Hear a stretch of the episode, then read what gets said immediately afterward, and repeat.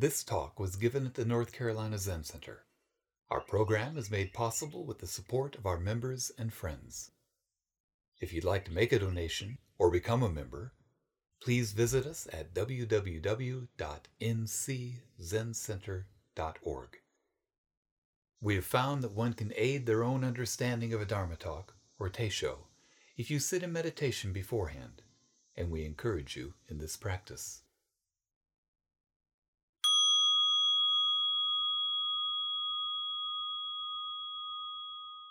So this is um, case 79 of the Blue Cliff record, Tozu and the Buddha's Sounds.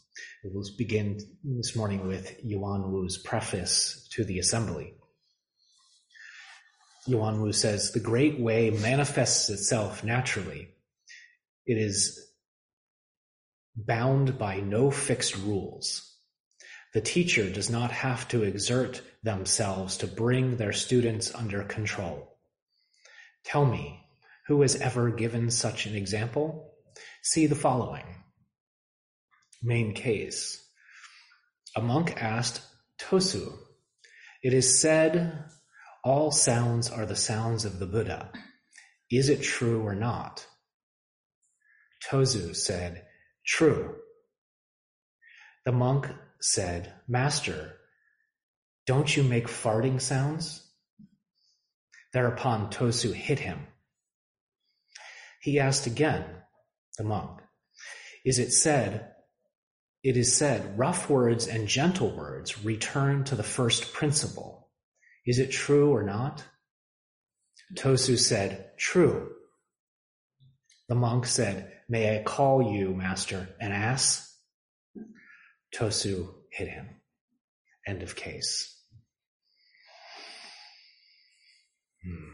So it's good to have everyone here on this cold morning and sharing this space, this practice with everybody, this tradition, the container of practice, which is so rich and powerful.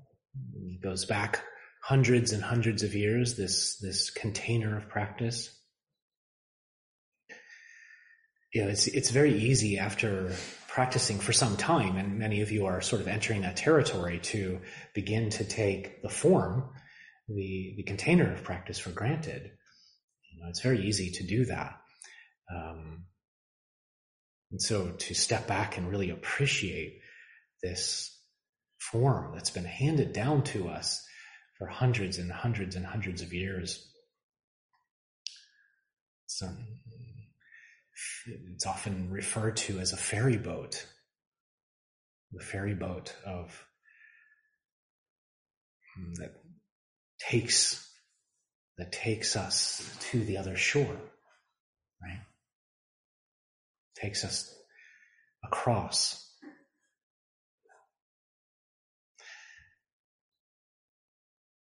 It's also the, the, the ferry boat that takes others across. So there's that too, you know. There's the boat of our own awakening, the, the journey. But then we, at some point, take the oar, the wheel, and bring others across as well. So we can talk about the, the ferry boat of the tradition, but there's also just this ferry boat of the practice itself.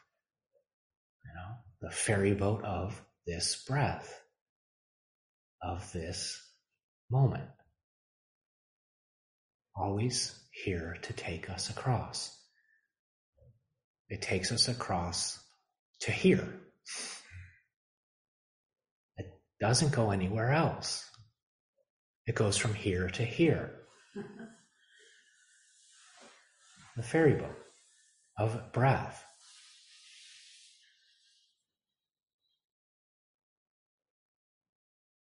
It's such a simple boat. It's very simple. Dana, my wife, just bought a used hybrid car, and she was quite nervous about all the new technology inside of it. You know, the, it's got this LCD screen. Um, you know, and it's monitoring the battery and telling you if you're driving in eco mode or, you know, and if, if you're charging the battery, you're draining the battery, blah, blah, blah. You know, it's quite nerve wracking for her to navigate all this. And yet, a car is just a car. It's got a steering wheel and a gas pedal and a brake pedal. So simple. It's the same with the practice. It's just the breath, just this moment. It's very easy to get confused about the practice, about our life. But then we just bring ourselves back. It's nothing complicated. Right? Treating people with kindness, not complicated. You know?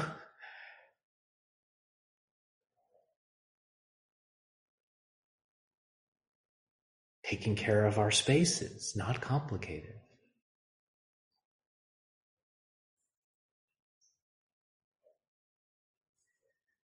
Trying our best, not complicated. Sharing a meal, enjoying a good meal, not complicated.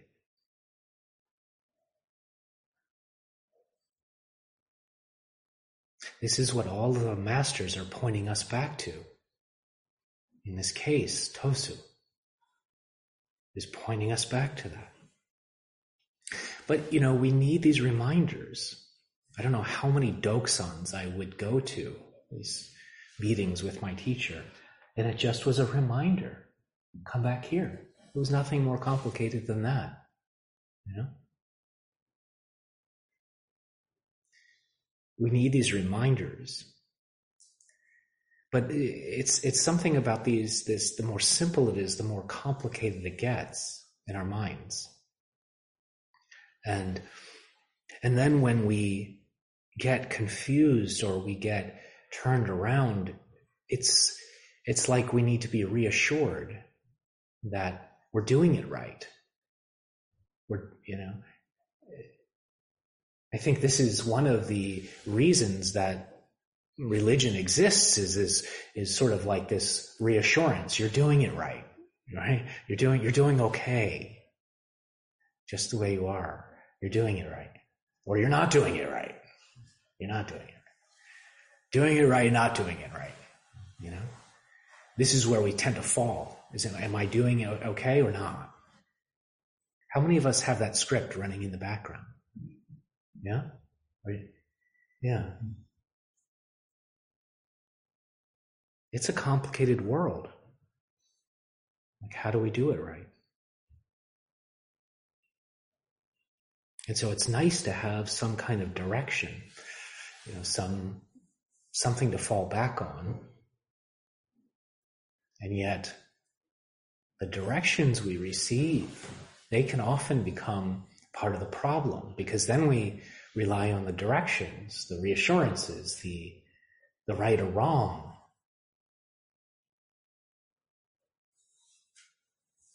So, in this introduction for the case today, Yuan Wu says the great way manifests, manifests itself naturally. It's not bound, or it's bound by no fixed rules.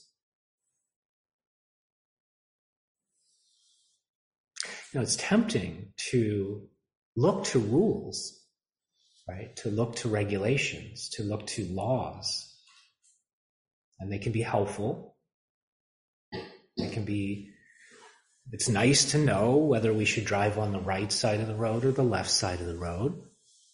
You know, that's helpful.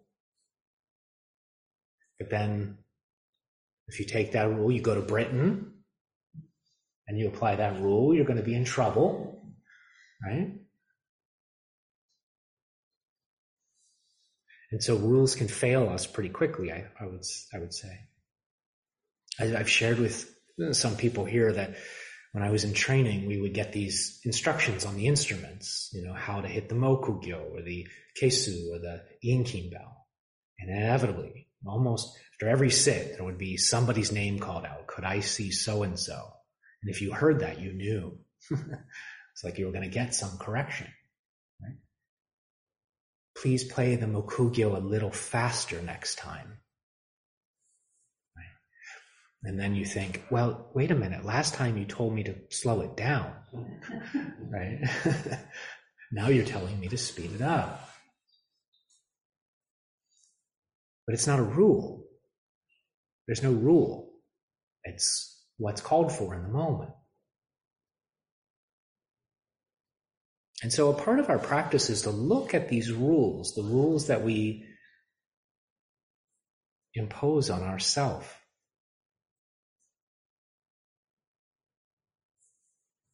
And to, to see how many of our rules uh, are outdated, needed, need a software update. How many? Do they function? Are they adapting? You know, this ferry boat. The Buddha, the Buddha talked about the teachings as being like a boat that takes people across, like a raft, he said. He said it was like a raft. And, but he said the, what a lot of people do is they take it across, they talk, take this raft across, but then they carry the raft around with them. They get up, they get up onto the shore and they, they keep carrying the raft rather than the raft carrying them, you know? So we might ask ourselves, what are those rules? What are those reasons that we're carrying around with us unnecessarily? Yeah? How are they're weighing us down. Sometimes they're really hard to see. It's because we've become so rule bound. It becomes difficult to see. They're fused with really who we take ourselves to be. I talked about that a few weeks ago. Um, maybe we do this exercise together. Maybe you've done this before. So, everybody, if you're willing, take your hands and put them up in front of your face. How well can you see? How well can you see the zendo, see the people, see what's in front of you? And now just slowly bring them further away from you further and further, and then drop them into the lap.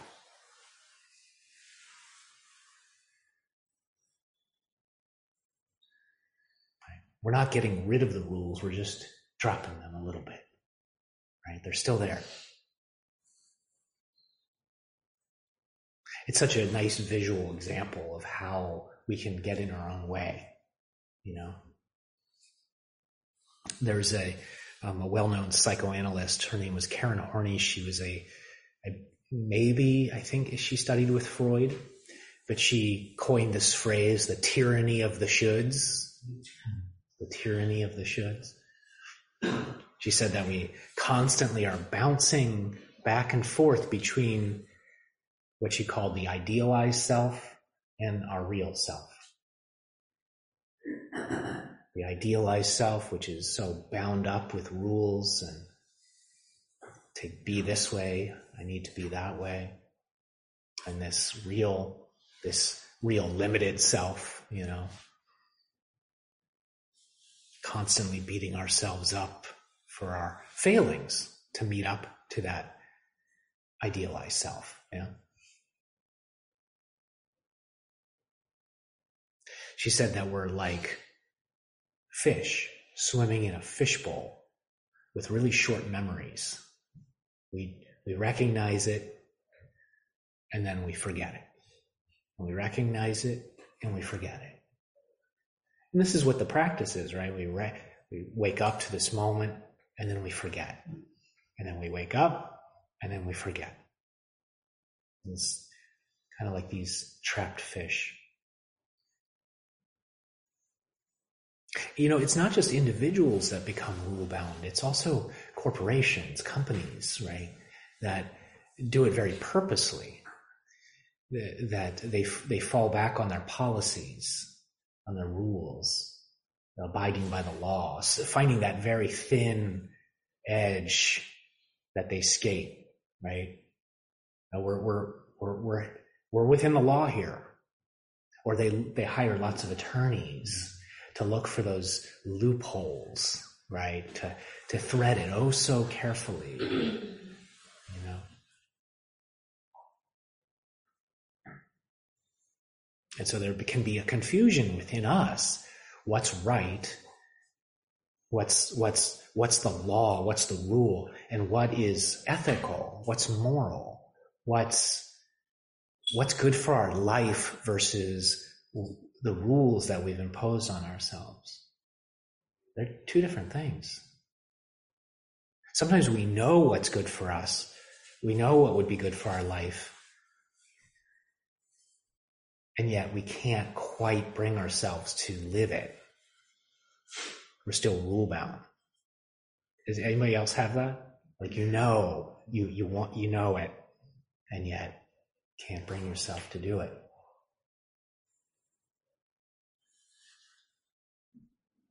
But, you know, becoming a spiritual adult in a way is really about seeing those differences, taking responsibility for that.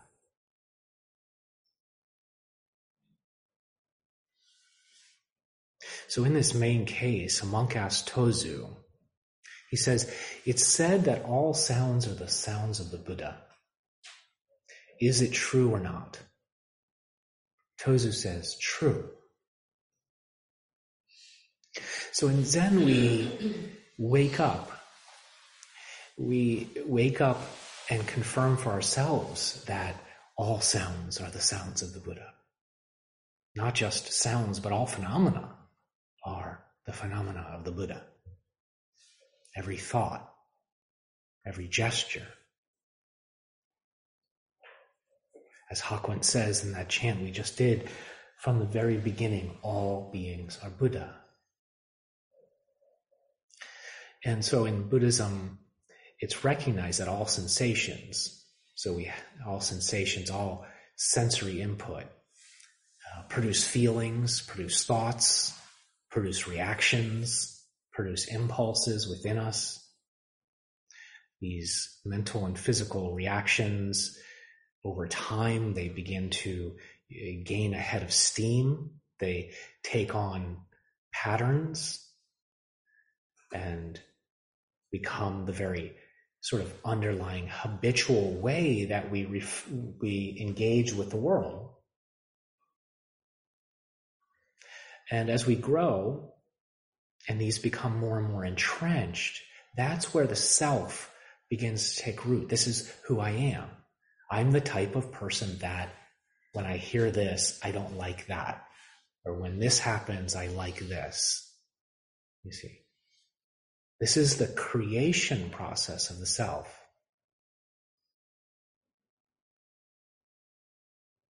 It becomes our worldview, the way we see the world. So the question is like, what do we do?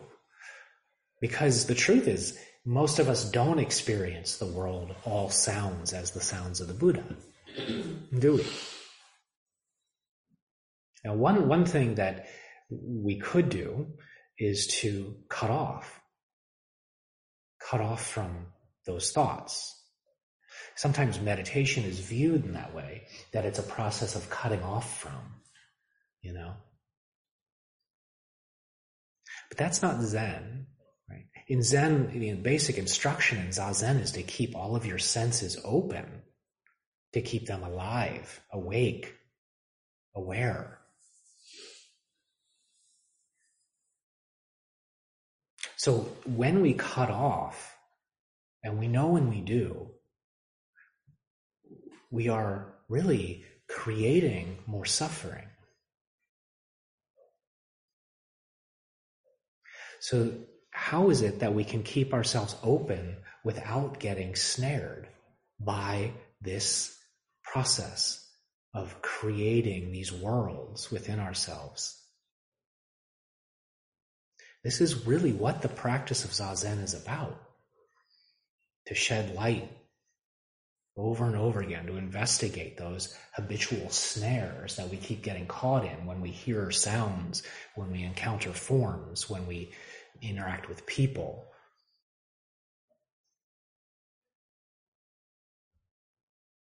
And so we not only investigate those habitual snares that we fall into, but we also take it a step further in Zen practice, which is to investigate the actual I, the person, the selfhood that gets caught over and over again. Not only the habits, that, but what is the I that's getting caught?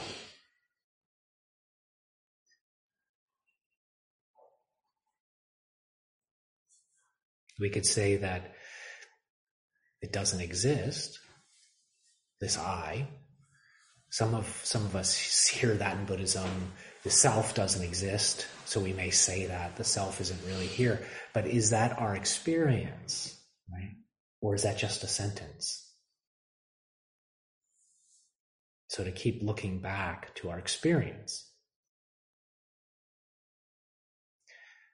it's it's very hard you know this this sense of self is so entrenched it, it's almost seamless it's almost seamless it's like when we're dreaming when you're in a dream you're in it you're, you you believe it when you're flying it feels really cool right or when you're being chased or when you're naked in front of that classroom It's terrifying. And yet, when we wake up, it's all gone. Where did it all go? It's not real. It was just a dream. And so, delusion, the sense of self, is, from a Buddhist perspective, is the same. When we're convinced of something, it's so easy to believe. Right? when somebody does something, for example, and we know what they did was wrong, and then mm, next day rolls around and we find out, oh, whoa, wait a minute, no, actually it was it was me that was wrong, right? Instantly, our worldview is corrected, and it doesn't feel good. Master Nansen, when he was walking with one of his students, he said, he pointed to a peony flower and he said, Most people see this flower as if in a dream. That was his teaching. What is that dream? And the question is really what is outside of that dream? What is outside of the dream? Right.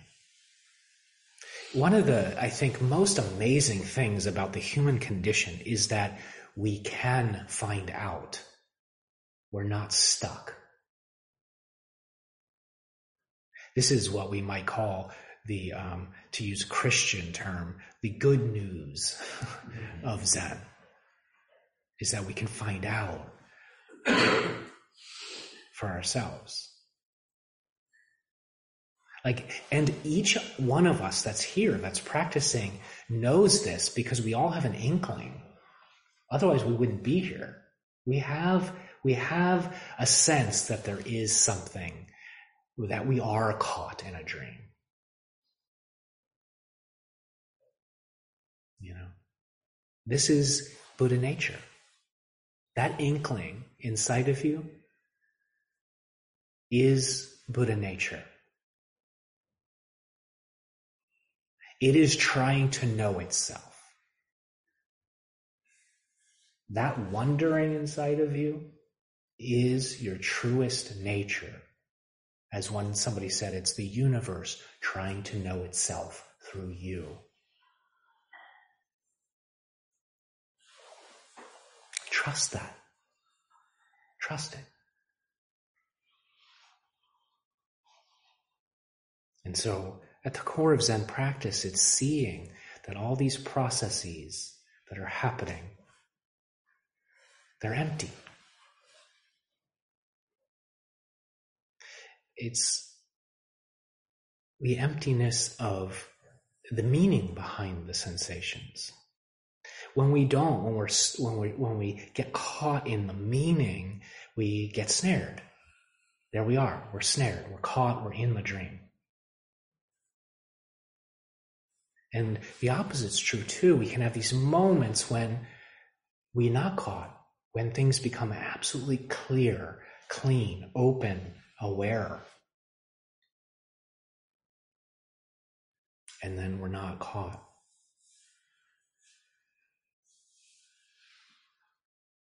in a way, we when, when that happens, then all sounds, all phenomena are freed.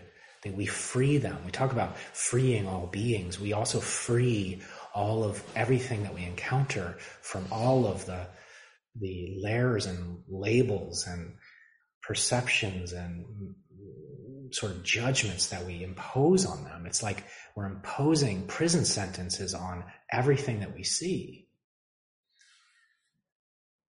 We're not clinging to them. We're not averting them. We're hearing is just hearing, you know? There's no one who hears because there's nothing that is being reflected on. It's just hearing. I came across a, a, a, a Japanese phrase that Okumura Roshi used. Okumura Roshi is in um, a Soto Zen tradition, and he said he, as a as a young person heard this phrase that really struck him when he was a child. I believe he heard this on Japanese radio. The phrase in Japanese is "ware no mushi um, naru mushi shigaru." No, shigure, which I butchered. it translates as "within the chorus of insect sounds, I am also an insect." Within the chorus of insect sounds, I am also an insect. You could say, within the chorus of raindrops, I am also a raindrop. Within the chorus of cars, I am also a car. Within the chorus of cushions, I am a cushion.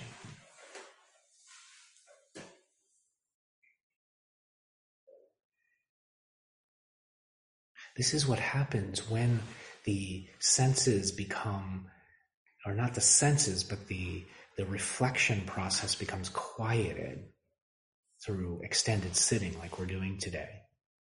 That is, if we choose to return over and over again to it rather than to engage in the reflection process. So this monk asks Tozu, all sounds are the sounds of the Buddha. Is that right or is that true or not? Tozu says, true. What do we hear when we hear Tozu response? True. Sometimes it's translated as right. So the question becomes all sounds are the sounds of the Buddha, right or wrong? Right.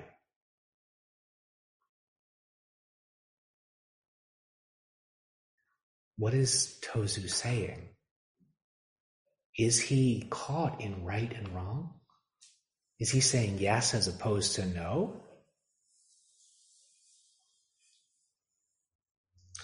As some of you know, Joshu said was asked by a monk, Does a dog have Buddha nature? Joshu said, No. Moo, right? Moo. But another time, Joshu was asked, Does a dog have Buddha nature? And he said, Ooh, means yes. Was he contradicting himself? If we're caught in meaning, then yes. If we're caught in yes and no, then yes, he's contradicting himself. how else can we hear Joshu's response? Muh.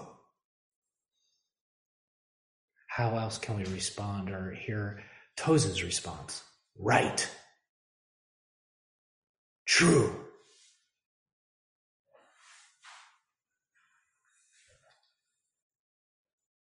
When the mind is prepped with concepts or kind of swimming in concepts, which we all are, this right and wrong,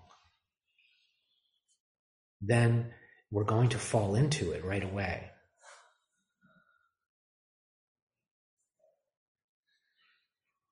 We're teaching Araya how to read now, and um, it's quite a fun thing to do. And so she looks at a word, put yourself back into being a five or six year old, remember? You look at the word, and then you sound out the syllable. B, be, be, bed, right? Or her favorite. Oh, well, actually, she likes the word fart. There you go. she wanted to write that one down in her journal. She tried that one. Speaking of the case today. But it's quite beautiful to see her sound out each syllable and um, how how at first it's just the sound it's just the dad dad dad and then boom, concept, dad, right? Meaning, ah, which is in a way a beautiful thing, and yet that's the problem. Then we're in the snare of meaning. Aren't all sounds the sounds of the Buddha? Tozu says, right. The monk replies, Master, don't you make farting sounds? At that, Tozu hit him. In a sense, what, to, what this monk is asking Tozu or saying to Tozu is, well, if all sounds are the sounds of the Buddha, well, farting sounds are the sounds of the Buddha, right? Like, shouldn't the mind not discriminate? Right? All sounds are okay. All thoughts are okay. All actions are okay. When I was thinking about this response of the monk, it reminded me of a story of, of a friend who told me he was at a cocktail party. This was many years ago, and uh, at a friend's house, and the friend had a child. Uh, I think it was probably three or four, and this this child had a habit of going up to adults at the cocktail party as they're trying to have conversations, just like kind of standing right next to them, getting really close, and then just whispering a word like, like penis. You know, and it was just, let's get a reaction, right? Let's see what happens. You might call this attention seeking behavior. Yeah. And yet, when I was thinking about that a little bit more, it became clear that what children are doing, in a sense, is trying to push against or to challenge those limits. The limits that they're asked to stay within.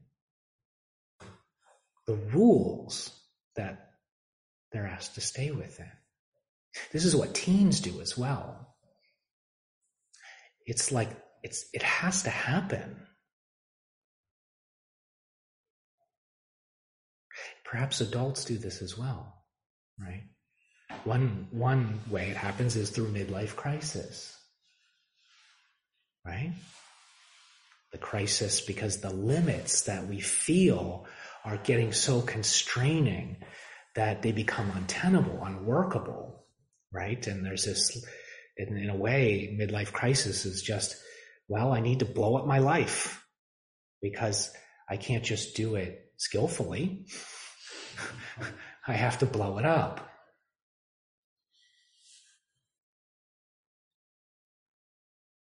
So I can get out. And so you could say, well, this that's a pretty unhealthy thing to do. And yeah, as adults, it's a pretty unhealthy thing to do. But there's something healthy in a way about pushing against the constraints that we feel. That's a very healthy thing. But in Zen, we do it very consciously. See, this is the difference. We do it through silent sitting, questioning, reflecting. We don't do it in a defiant way, right? Like kids do. We do it through direct seeing. So this monk, in a sense, is right. He's right. All sounds are the sounds of the Buddha, including farting sounds. And yet there's a kind of a provocative energy in his tone, isn't there? He's trying to push against the limits here. The footnote, and yes, there are footnotes to these cases. The footnote to this case says the monk knows how to grab the tiger's whiskers. And by the way, the tiger is Tozu. Crashing thunderclaps in a clear sky, but he doesn't notice the bad smell of his own shit. There's there's many stories in the Zen tradition about similar things. One is um, became the title of a book, "Dropping Ashes on the Buddha," where somebody came into a Zen place and took their cigarette and dumped the ashes on the Buddha, claiming, "Well, it's all empty. All sounds are the sounds of the Buddha. There's nothing holy or profane." right? It's all empty. It's all okay. Mm-hmm. But yet their understanding is still unripe. Yes, it's true. It's all empty. And yet, you can get caught in emptiness too. You can get attached to all things are empty. All things are okay. You can get snared in any kind of idea. You can get snared in the idea of freedom.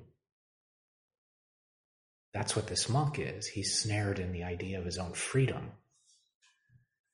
Just being provocative is being snared. Being defiant is being snared.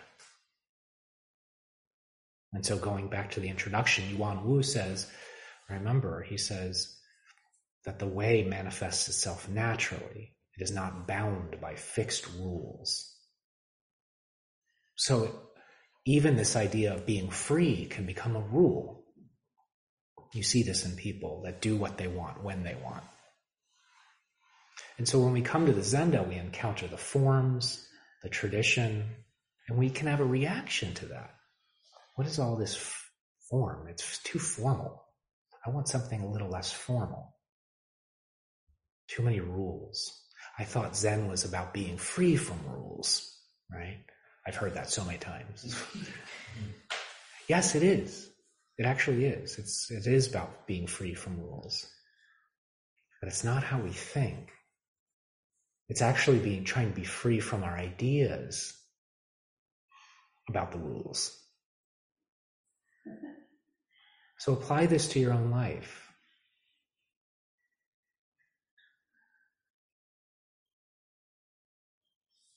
So we're not really being confronted by the forms as much as we're being confronted by our own ideas, our likes, our dislikes. And so we work with that. That's the whole point. We work with it. We put ourselves into those uncomfortable places. You know, what else are we going to do in our life? Are we going to keep avoiding those uncomfortable places? You can do that, but you've already done it and it doesn't really work.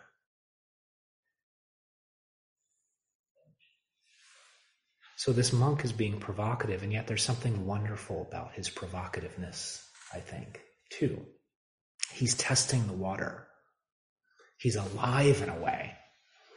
So, um, you know, it's like I like it when people, in a way, are more provocative or come here and they want to know, they test a little bit rather than just kind of accepting things or slinking away because they don't like it, right? But they push a little bit. It gets a dialogue going. It gets life, right? It's about practicing together. So there is something maybe it's the, the defiant part in me that I, I, I can admire this monk in a sense. So being a provocateur, he tries again in this koan. He tries again. He, he says, well, after he gets hit, he says, it's said that rough words and gentle f- words both return to the first principle. Is that true or not? Tosu says, true. The monk said, may I call your master an ass? Thereupon Tozu hit him. You know, the other night we were talking about the kyosaku, the, the stick that we use in retreat mainly. It's used, you know, to wake us up, to bring energy back to the body when the body's sleepy in the zendo. And we were talking about how it's so eh, we don't have i think somebody mentioned that we don't really don't have any examples in our culture where hitting somebody is a good thing right and so, of course, when somebody gets hit with the stick, it's like, well, they're being punished, right? That's a understandable reaction. But in Zen, it's never about punishment when somebody gets hit. It's, it's the teaching. It's trying to get the student, in a way, it's trying to get the student out of his way of thinking it's like a shock to the system. You know, the footnote for this part of the case says, a hit. He should be hit. It won't do to let him go." And in the commentary for this case, Setcho says the monk had taken his views about sound and form, Buddhism, and stuck him stuck them to his forehead. Right? Stuck him to his forehead. And so when we're in, when we're stuck in our own stuff, when we're stuck in our life, rule bound, sometimes we need to get hit.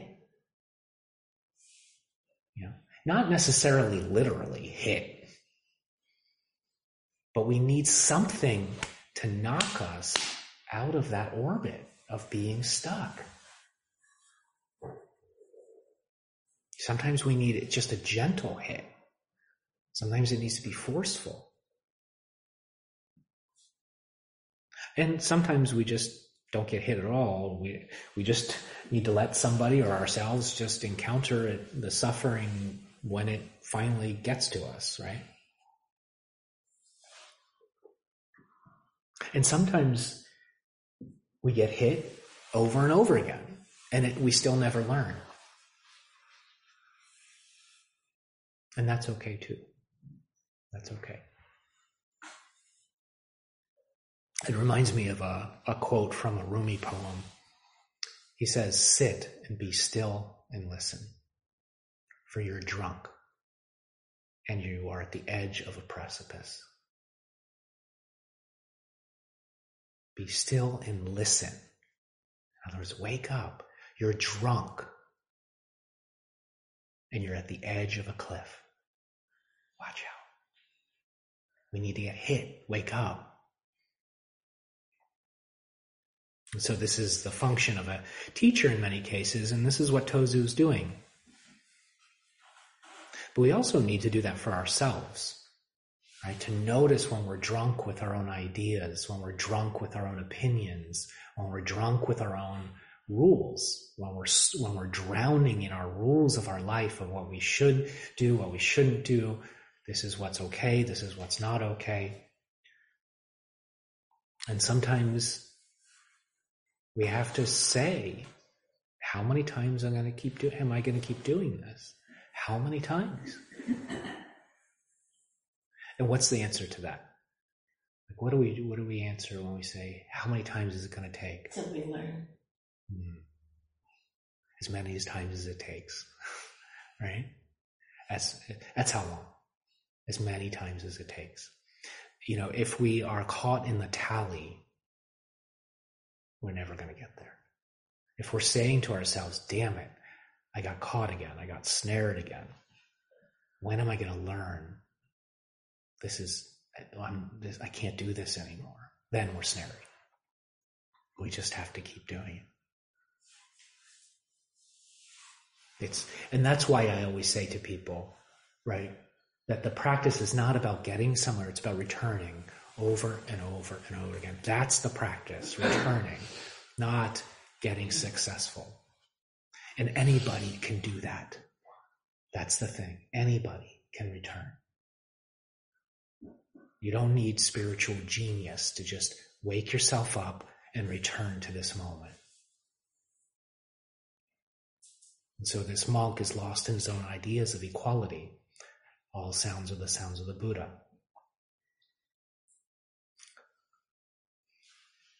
The practice is really to operate more and more from the moment rather than our ideas or our assumptions about it.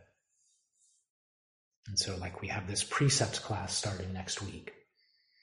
And one of the fundamental points about the precepts is that they need to meet the moment. They're not rules. They're guidelines, sure. We can look to them in that way. But they need to meet us. They need to meet this life. They shouldn't be fixed rules, but should inform how we meet this moment. You know, otherwise we're getting into orthodoxy, which isn't responsive. So as we continue our sitting today, let's just notice how we get lost in our ideas and see if we can back out of those and meet the moment as it comes, you know? So meet the bell as it rings, meet the you know, when we're eating, just eat the lunch. When we're done, just cleaning. When we're done with that, just resting. And then everything just falls into its proper place. So why don't we stop here and recite the four vows?